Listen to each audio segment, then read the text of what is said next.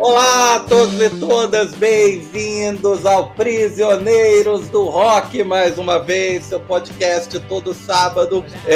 Hoje nós vamos falar de um disco que está completando 45 anos e, na minha opinião, dá para dizer que é o primeiro disco de rock alternativo de todos os tempos. Estou falando do Marquee Moon, de Television.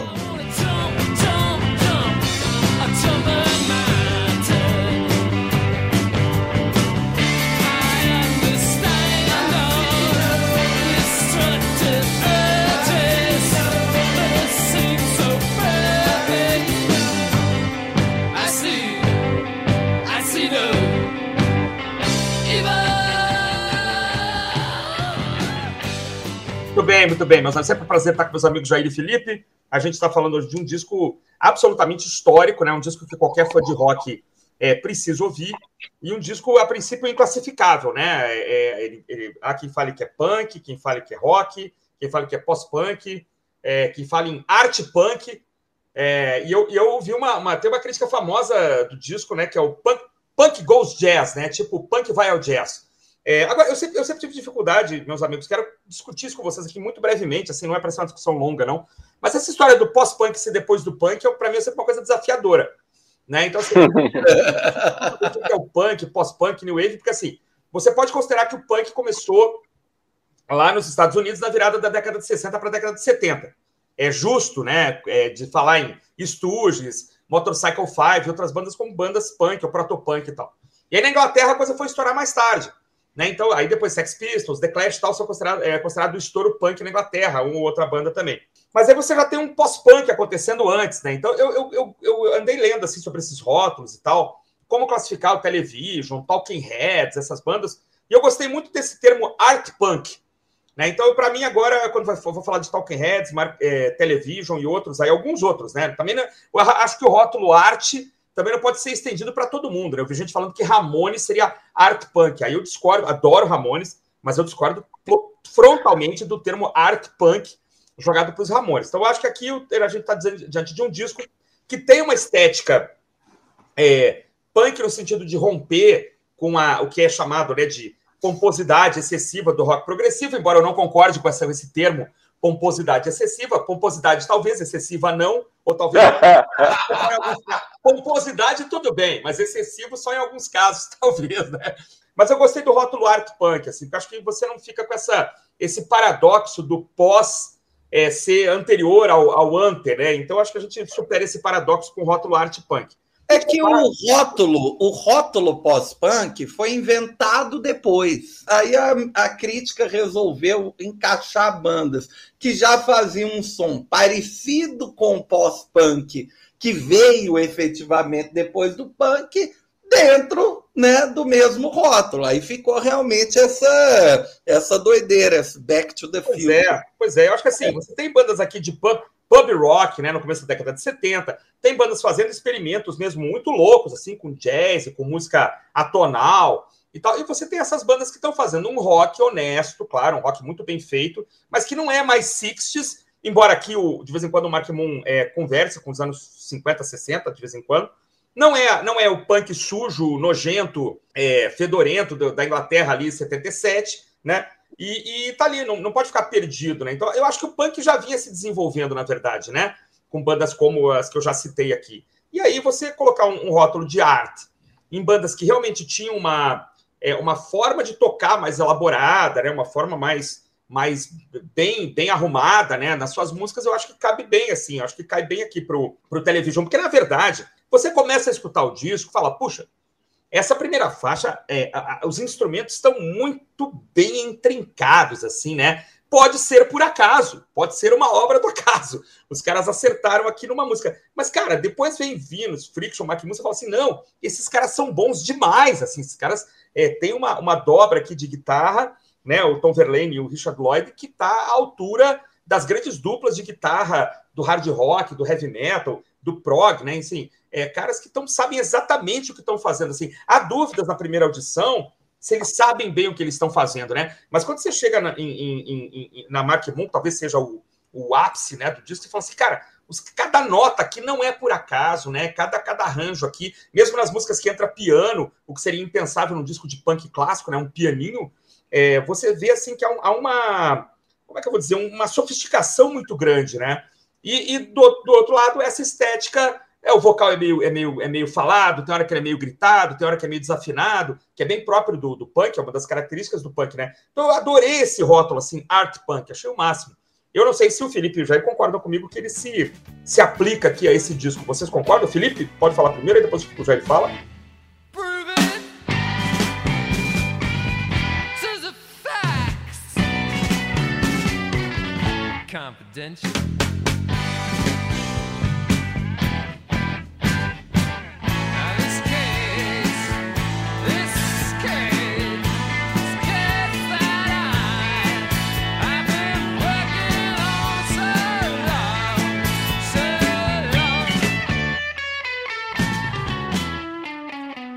Ah, é uma boa definição, Art Punk, eu gostei, cara. É, né? É um bom nome. Eu acho que essa questão do inclassificável realmente acaba soando um pouco preguiçoso, né? Você fala, é inclassificável, escuta aí, se vira e acha o que você quiser, né? Chama de pós-punk, chama de punk tardio, de punk... Então, realmente é um bom nome. Eu acho que o Marquee Moon é um entroncamento do rock americano do final dos anos 60, 70, que você citou, Stooges, MC5, New York Dolls, o próprio Velvet Underground, com aquilo que depois a gente chamaria de New Wave, a New Wave americana e o pós-punk britânico. Ele está ali bem no meio, ele tem essa combinação de passado e futuro, mas com a cara dele, né? Com personalidade própria, dá para sentir, dá para notar essas influências que eles receberam e que eles transmitiriam, mas ao mesmo tempo é um disco extremamente original, extremamente único, por conta da personalidade dos músicos, da vontade deles de fazer um trabalho realmente diferente. Eles ensaiaram muito, tocaram muito esse repertório durante anos para gravar esse disco. Eles demoraram para assinar com uma gravadora, porque eles queriam realmente refinar esse repertório, refinar essas músicas, esse estilo que eles estavam criando, né? Até chegar... Realmente é um disco muito bem tocado, né? A construção de cada uma das faixas é muito bem pensada, são... apenas 8 músicas, mas são 45 minutos de disco. Sim. Então, assim, as músicas são longas, não tem como se chamar isso nunca de punk, né? Mas a gente também precisa lembrar que o Marquee Moon apareceu no meio de uma cena que era extremamente diversificada, extremamente rica, que girava ali em torno do CBGB, né, do clube CBGB, onde tocaram os Ramones, o Blondie, o Talking Heads.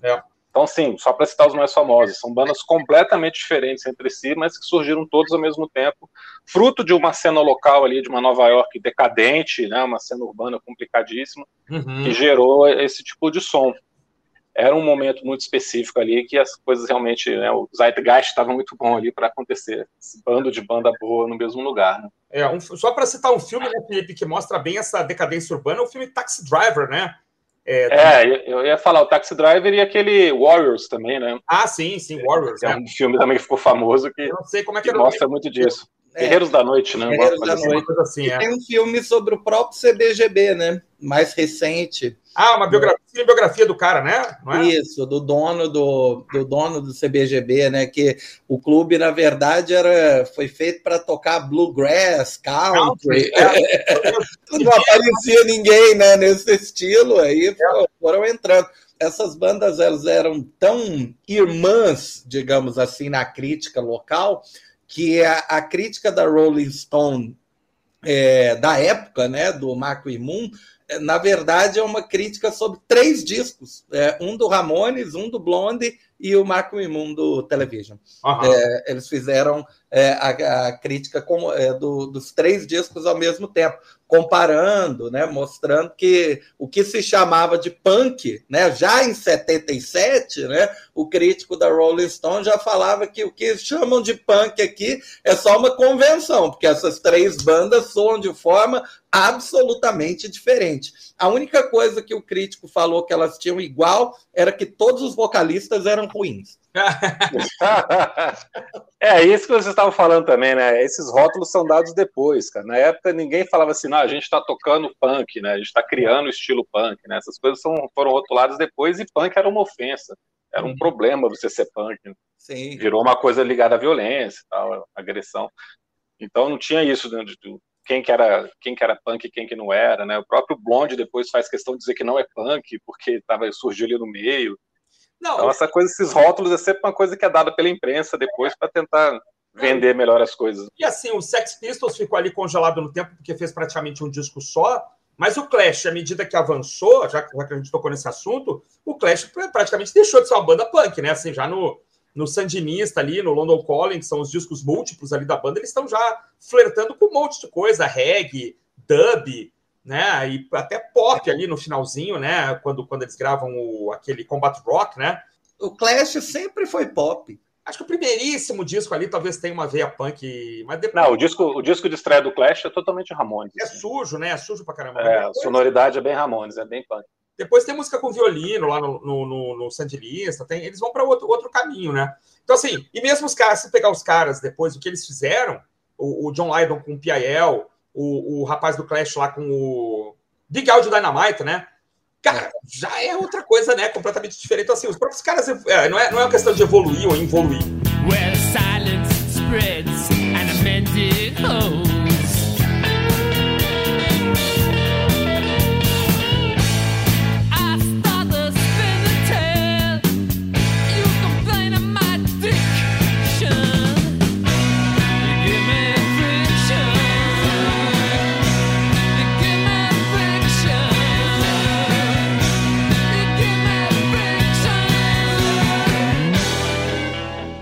Cara, mas a gente tem que lembrar de uma coisa muito importante também. Nessa época, o rock americano e o rock britânico estavam em momentos completamente diferentes, assim, exato, climas completamente diferentes.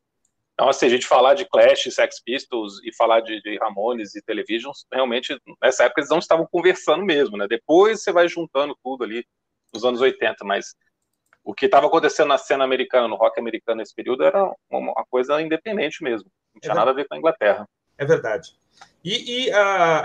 O Television, né, voltando para falar do nosso disco de hoje, né, assim, a influência que essas guitarras vão exercer para frente, aí é um troço impressionante, né, cara, assim, a gente vê ali nos Strokes, a música Elevation, se não me engano, o riff de entrada lembra demais Red Hot Chili Peppers, né, cara, então, assim, é impressionante, assim, a importância desse disco para a evolução do rock ali, do rock poder ser, assim, muito bem tocado, sem precisar ser uma coisa pretensiosa demais, ou, né, mesmo que as músicas sejam grandes, enfim, você tem duas guitarras, cara, muito, muito... Eu estava ouvindo de ontem para hoje de novo, assim, muito feliz, cara, assim, porque é muito bom, assim, muito bem tocado, os riffs são matadores, a faixa de abertura já é maravilhosa, a coisa vai melhorando, vai ficando mais complicada, depois eles simplificam um pouquinho, complicam de novo no final. Que quarteto, né, cara? E é aqui um momento único no tempo, né? Porque eu acho que o Adventure, que é o segundo disco, é só uma decantação, né? É um Marquee Moon sem as músicas principais, talvez, né? Embora seja muito bom ainda. E depois os caras vão gravar de novo só nos anos 90, né? Sei lá, um terceiro disco que eu já achei um pouco mais fraco. Tal. Então é aquele momento único no tempo, assim como é o disco único do Pistols, né? É um momento no tempo, assim, importantíssimo, né? Acho que todo mundo deveria... parar pra ouvir esse disco, cara. Esse disco é muito bom. Que é isso, cara? O intrincamento das guitarras, do baixo, do piano, né? Como eles vão para coisas que você não espera. Tem hora que entra a ponte, você fala, tá, agora vem o refrão. Aí vem outra ponte e não vem o refrão. Você fala assim, pera um pouquinho, ó, deixa eu voltar isso aqui porque eu não entendi nada, né? E outra, né, cara? Só pra fechar aqui essa participaçãozinha rápida. Se eu contar pra um cara, né? Olha, você vai ouvir essa música aqui, tá? E com 4 minutos e 50 vai entrar o solo, tá? O solo vai até 8 minutos, daí a música se desmonta toda, começa de novo e termina com 11 minutos. O cara vai falar assim, tá, você tá falando o quê? Do Yes, né? Não. Parece uma descrição de uma música prog, né? E, na verdade, Marquee Moon termina com quase 11 minutos e você está aos prantos pedindo que a música dure mais uns 5 ou 6, né? Eu não sei vocês. Eu falei, não, vou voltar aqui um minuto. Não acabou. Eu vou voltar aqui só um pouquinho, vou enganar o meu cérebro aqui para... Porque é de uma beleza, né, cara? E de uma construção, assim, inteligente que é... Eu acho impressionante. E ela realmente acaba, né? A música para... Desmonta! E depois está desmontada, ela acaba, né? Fica em silêncio, assim, meio segundo em silêncio e depois volta. Quando que eu deixar... Depois ela começa de novo, né? Começa é muito de louco. Novo, e assim, sem pressa, né, cara? Tu vê que o solo ele é construído, assim, né? Tá, comecei o solo, e você não sabe assim como vai terminar. E é como eu falei já, a primeira vez que eu escutei, falei, tá, os caras estão improvisando, eles estão inventando, mas não, a coisa está construída de um jeito assim, não, daqui a 3 minutos a gente vai chegar naquele está escrito já, né? Não é o mero acaso. Eu acho um dos solos mais fantásticos da década de 70, e ele me lembra muito a imprevisibilidade, por exemplo, do solo de Do It Again, do Steely Dan. Né? Você fala assim, ah, esse cara tá de sacanagem, né? Ele não tá solando. Não, ele tá solando pra caramba. Aí entra o teclado e você fala assim, mas como? Mas é genial, né? Porque é aquele solo que você não espera. Ele não tá ali numa escala pentatônica, bonitinha e tal, em que tudo faz sentido, né? Mas você não consegue imaginar outro solo para Do It Again e não consegue imaginar outro solo para Marquee Moon, né? Um guitarrista, um guitar hero aqui estragaria a música, né? A coisa tinha que parecer meio improvisada mesmo, mas não tem nada de improviso, né? Para mim, cada não tem nada de improviso, cara. É uma coisa completamente pensada mesmo. Ele foi ali racional demais, né?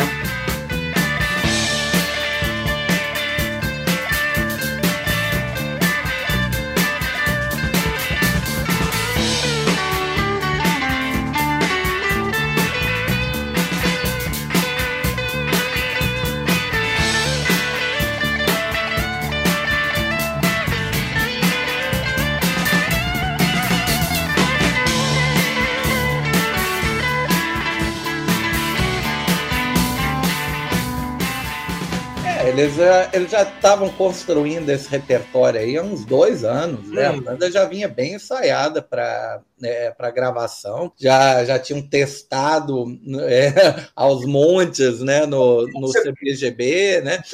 Em outras casas noturnas, então dá para perceber que estava... que a gravação respeitava, né, o que os caras eram capazes de fazer, né? Tecnicamente falando. Mas vendeu mal, né? Vendeu tão mal que a gravadora desistiu de promover o disco, né? A Elektra, no meio ali de 77, depois deles terem feito uma turnê na Inglaterra, onde vendeu um pouquinho melhor, quando eles voltaram, né, a gravadora, não, é melhor vocês pensarem em gravar outro. Não chegou nem entrar entre os 200 mais vendidos, né? E olha que em 77 a variedade de álbuns que entravam entre os mais vendidos era bastante grande, né? Bastante variável. O Adventure também não vendeu muito, né? Então o Television virou uma espécie de Velvet Underground dos anos 70, né? Quase ninguém ouviu, mas todo mundo que ouviu amou, né? E o disco montou uma banda, né? Reverenciado pela crítica, pelos músicos, né?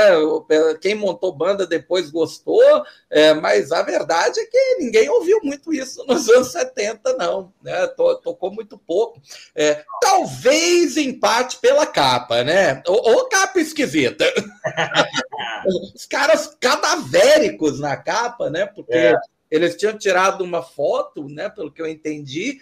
E o Tom Verlaine pediu, né, tipo uma cópia daquelas fotos, e aí veio uma cópia, né, super chapada, né, super estourada, e aí o cara, não, é essa, né, é essa capa. Ô Jair, a gente poderia dizer que é o Rubber Soul dos anos 70, né? Aquela capa, né? Exato, em termos de capa, né? É um acidente que acaba entrando ali. Mas eu gosto, né? Eu gosto. Como estética acaba ficando legal, mas que realmente é esquisito, né? O Christian tem esse disco em vinil e vou te dizer, gente, olhar esse negócio em vinil é apavorante. É aquele disco que você não deixa virado para sua cama durante a madrugada, né, cara? É capaz de você ver as mãos do Tom Verlaine se mexendo, né? Você, né? Chamando você na sua direção. Assim. Falando um pouco, né, sobre as letras, gente, eu não entendo nada do que ele fala ali. Para mim é tudo non sequitur. Eu acho que ele vai encaixando as coisas dentro da rima, né? As frases dentro da rima, ele diz, né, nas entrevistas que ele estava inspirado pela poesia francesa, né, pelo modo boêmio de se viver. Eu sei lá, não consigo ver nada não vê nada disso ali.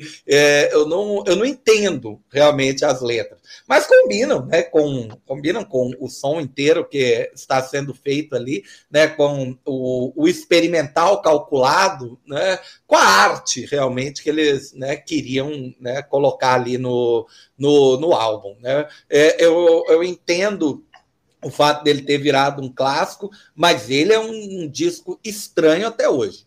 Eu gosto, mas é um disco esquisito. Eu já tive a oportunidade de colocar em algumas audições aqui em casa para outras pessoas e ele não foi bem recebido. Mas isso não espanta ninguém. Não é espantoso. Felipe, o jeito do nosso amigo cantar é quase irreproduzível. O que você acha?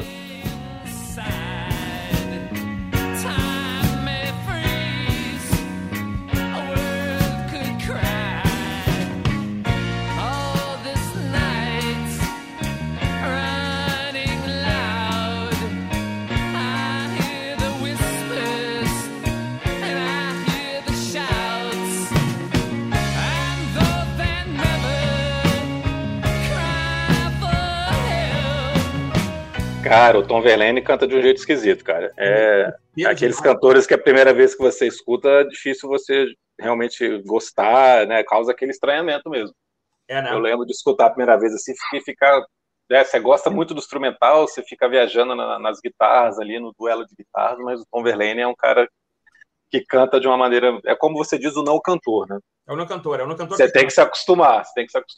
Agora, isso que o Jair falou das letras, realmente, o Tom Verlaine era um apaixonado por poesia, inclusive o nome artístico dele é homenagem ao poeta francês, Paul Verlaine.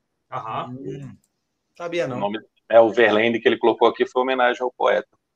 E ele foi para Nova York para virar poeta, né? Depois ele resolve virar músico, mas ele tinha ido primeiro para Nova York, ele é de Delaware, mas ele mudou para Nova York com o Richard Hell, que depois fundaria os Voidoides.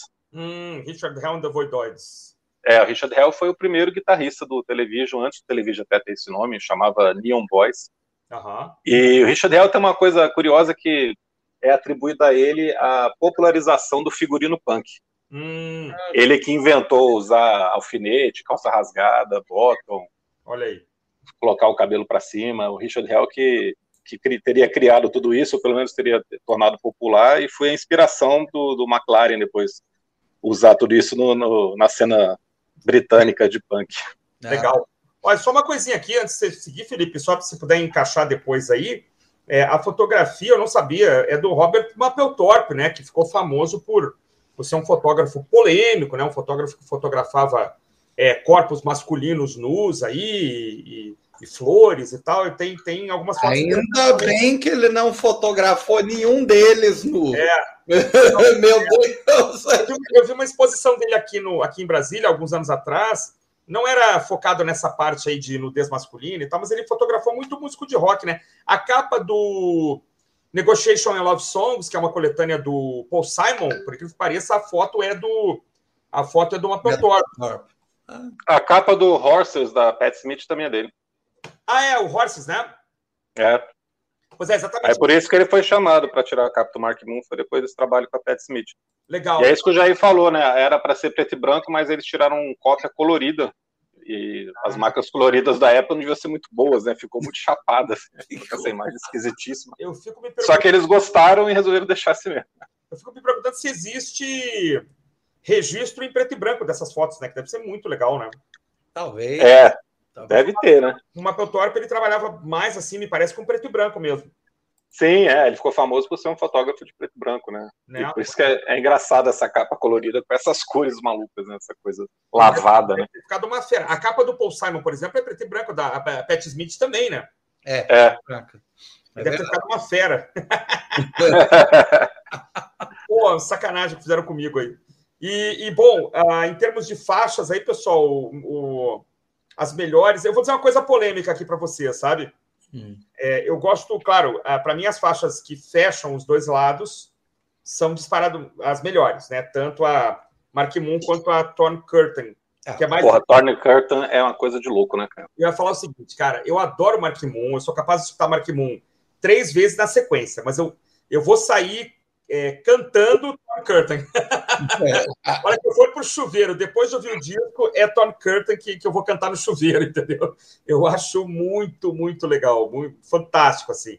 É, a construção da música, o desespero, os vocais de apoio. Para mim são as melhores faixas, claro, mas a que gruda na cabeça, né? Claro, os refrões, né? Venus de Milo, Elevation, Prove It, né? Você sai gritando, mas no chuveiro é Tom Curtin no microfone imaginário, aproveitando a respiração do banheiro. Meu Deus, Senhor, essa visão da minha mente. Aproveita e chama o Mapplethorpe para documentar.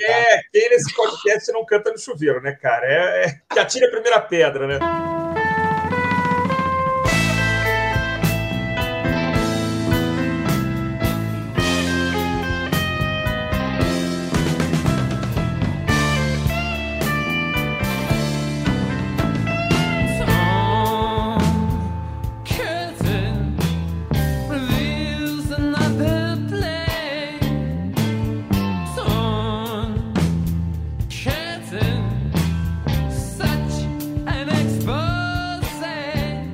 Falei das faixas aí, o que vocês acham das faixas?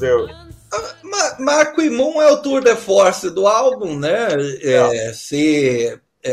Foi inclusive lançado em single isso, algo que eu fico, né, novamente sempre impressionado com a coragem que essa gente tinha de pegar uma faixa de 10 minutos, nada radiofônica, e lançar como, né, primeiro single. Eles lançaram depois acho que foi Prove It, né, como segundo single, com um refrão até bem grudento, né, tem uma batidinha quase de reggae, né, falando absolutamente nada a ver, né, Prove It, Just the Foods, The Confidential, né? Vamos, mas eu gosto, eu gosto bastante dessa faixa. Mas o que fica na minha cabeça mais, Christian, é See No Evil, Venus mesmo. As menores. As primeiras, as menores, assim. Até porque é quase impossível memorizar o que acontece em Marquee Moon. E o que acontece em Tom Curtin. Então, as menores faixas, elas acabam sendo mais cantaroláveis para mim. Uhum. Né? Embora que, normalmente, com essas obras-primas, é sempre difícil você virar e falar, não, essa faixa aqui é desnecessária, ou essa daqui... é mais fraquinha, porque esse disco não faz sentido se você ouvir só uma faixa, né?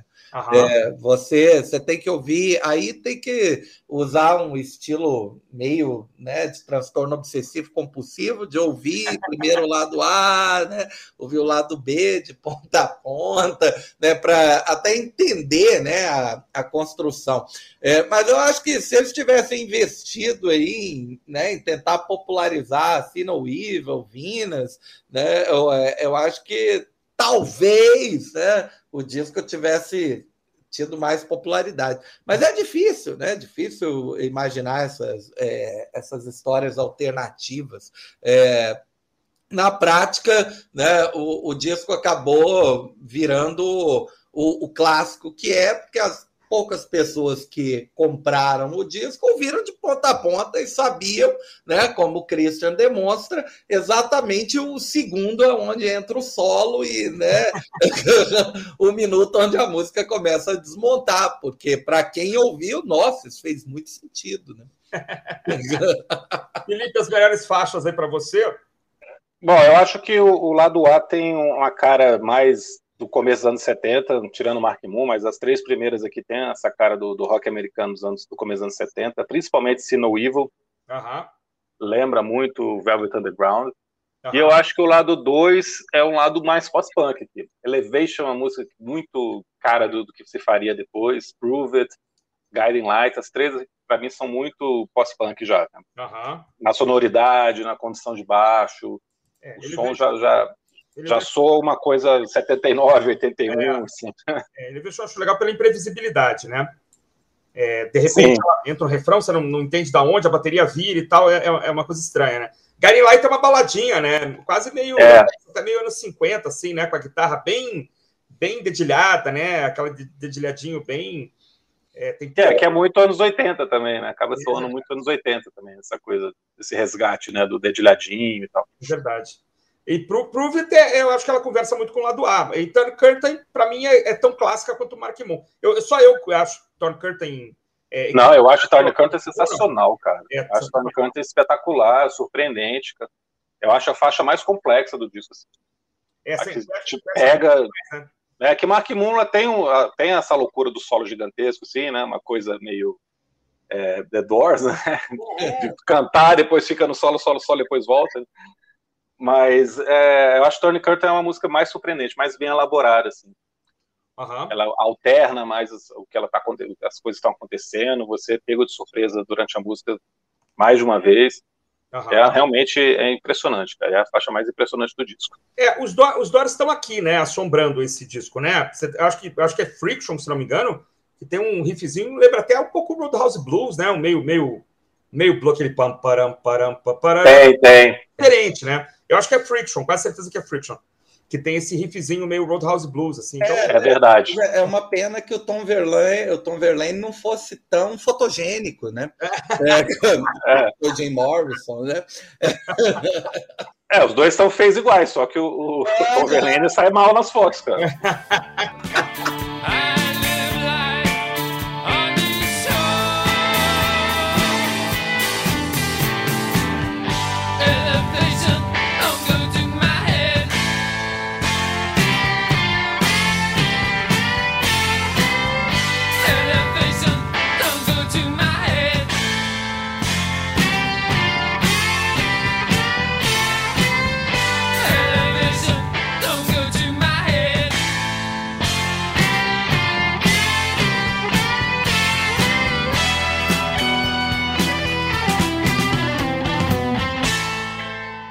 Acontece muito isso, né, caras? O disco, a gente que acompanha, né, a gente que ouve loucamente, esse disco incompreendido na época do seu lançamento e que vai sendo compreendido com o tempo, eu acho que isso não é nem um traço só da música, né? É um traço das artes em geral, né? Tem obras de arte que tem isso, tem filmes, né, que não são execrados no seu lançamento e depois de 20, 30 anos a gente vê que o artista estava realmente à frente do seu tempo, né? Tem quadros aí de pintores famosos que foram...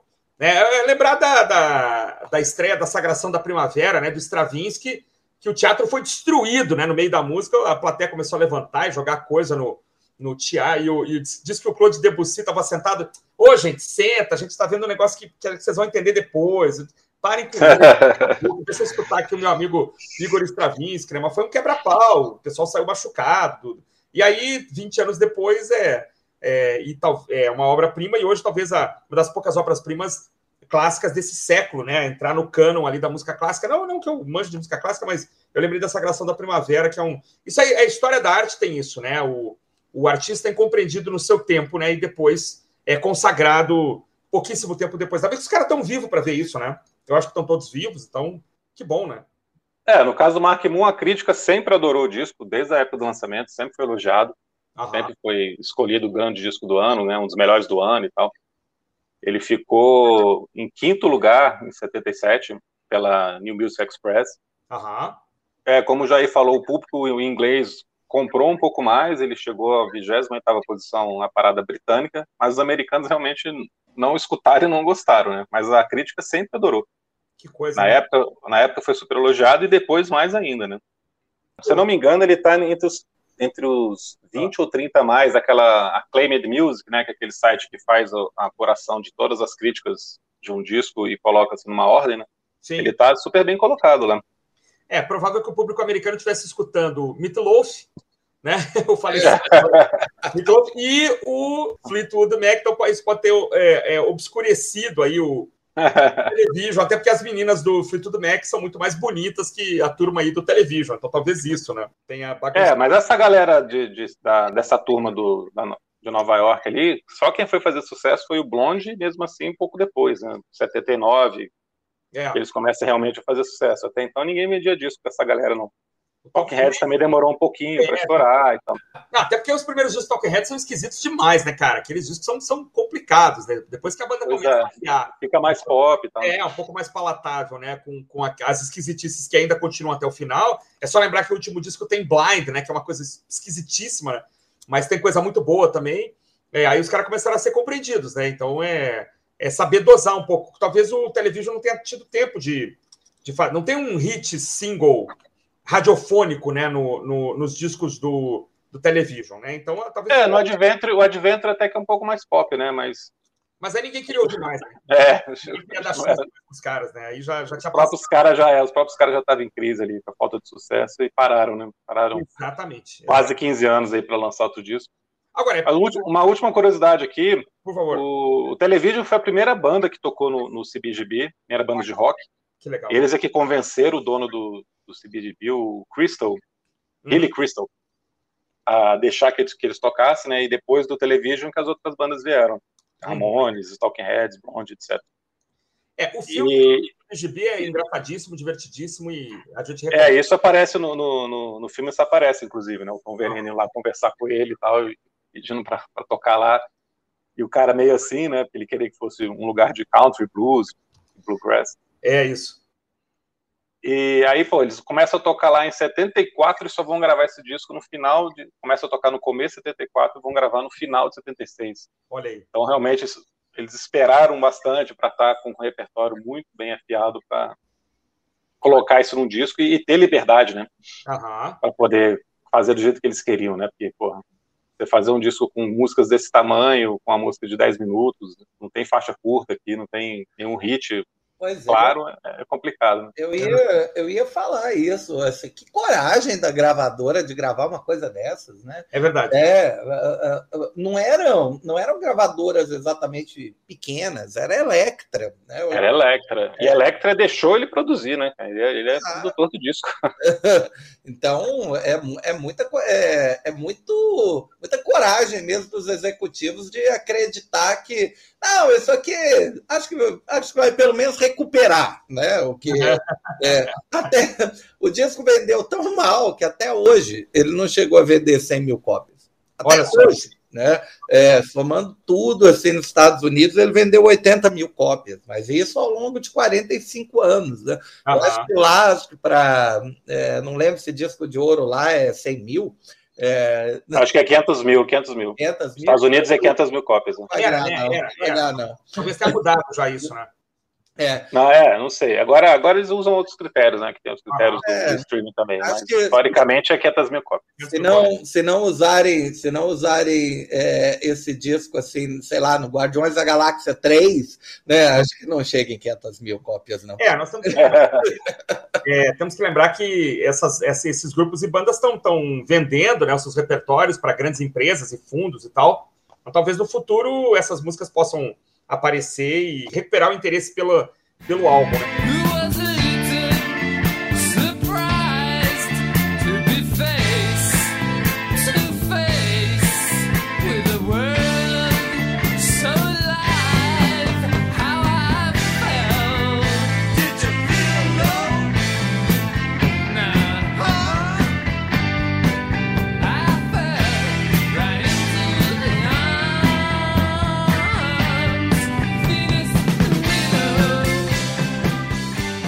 Agora, você que está nos ouvindo, que gosta de rock, que gosta de arriscar, né, coisas novas, escutar coisas novas, esse é um álbum que não há como sair dele incólume, né?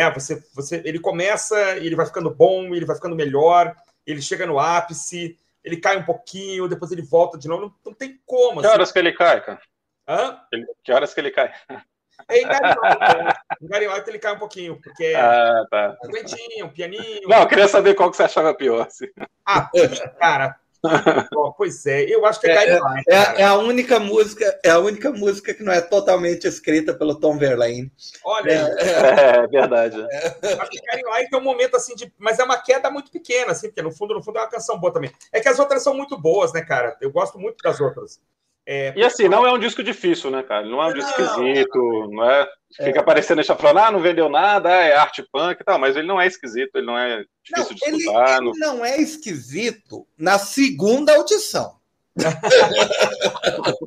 Na primeira, ela é estranha, sim. Não, ele é diferente, estranho como diferente, assim, né? Uma coisa que você escuta assim, nunca viu nada parecido, mas não é um disco complicado assim, o Television, ele eu ouvi falar demais dessa banda, né, na época da Bis, né, era uma daquelas inacessíveis, né, você só ouvia falar, né.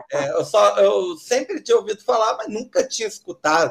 Eu fui comprar o CD junto com o Christian, inclusive, né, não lembro quem tem a cópia oficial e quem ficou com o pirata, mas eu me lembro de ter comprado ali, 99, 2000, né, e aí a primeira audição foi já carregada de 10 anos, no mínimo, né, de ansiedade, uau, né? E aí eu escutei o disco e, meu Deus... É isso?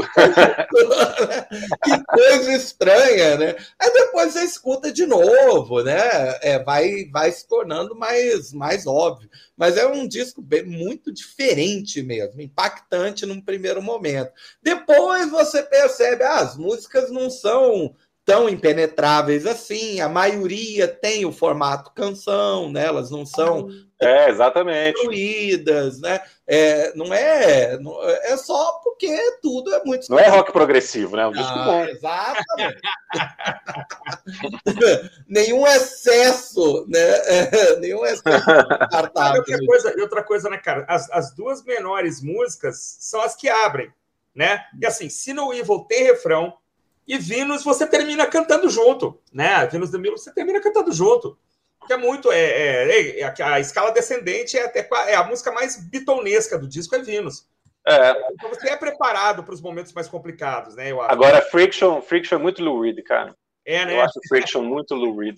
O estilão do Lou Reed total ali. Mais do que Velvet, é Lou Reed mesmo. Assim. É verdade. Carreira solo. Mas isso que eu falei, né? Que essas músicas do começo parecem muito. A cena do começo dos 70, né? Friction, então, é demais.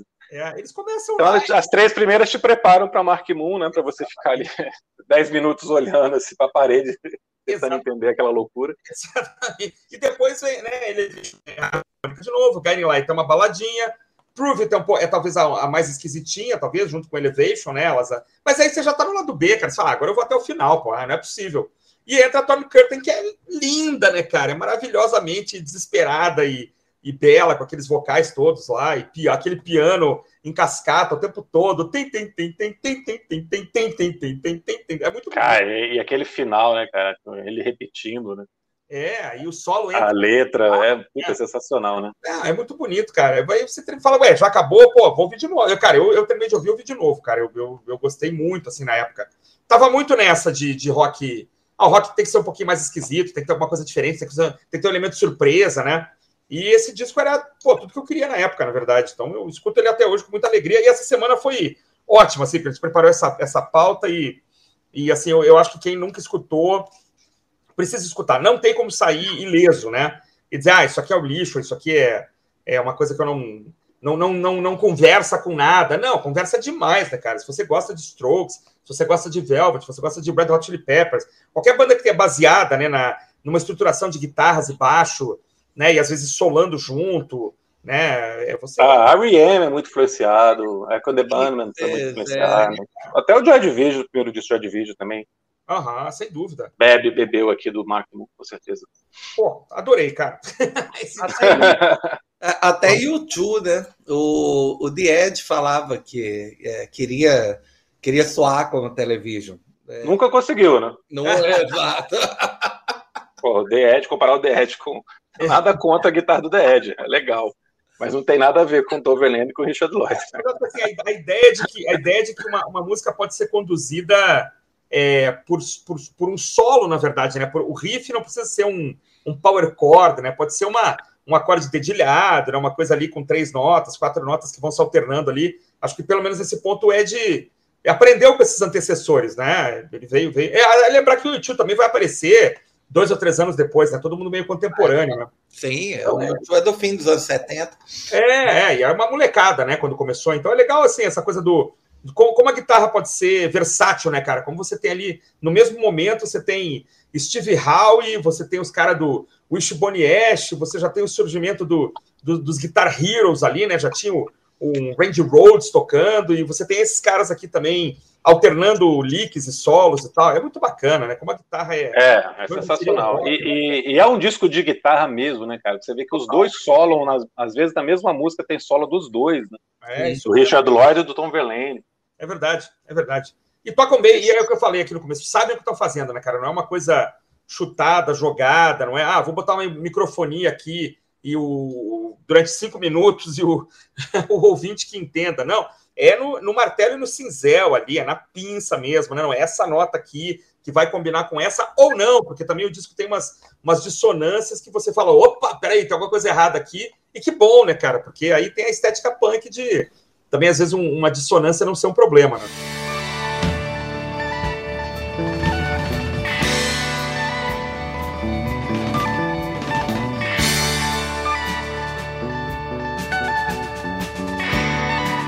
É isso aí, meus amigos. Este é o seu podcast Prisioneiros do Rock. Nós hoje falamos do álbum de estreia da banda Television, o incrível Marquee Moon, que está completando 45 anos agora no dia 8 de fevereiro. Um abraço para vocês, nos acompanhem todos os sábados nos nossos episódios e os drops que podem aparecer a qualquer momento. Um abraço. Grande abraço, falou! Falou, meus amigos, até a próxima!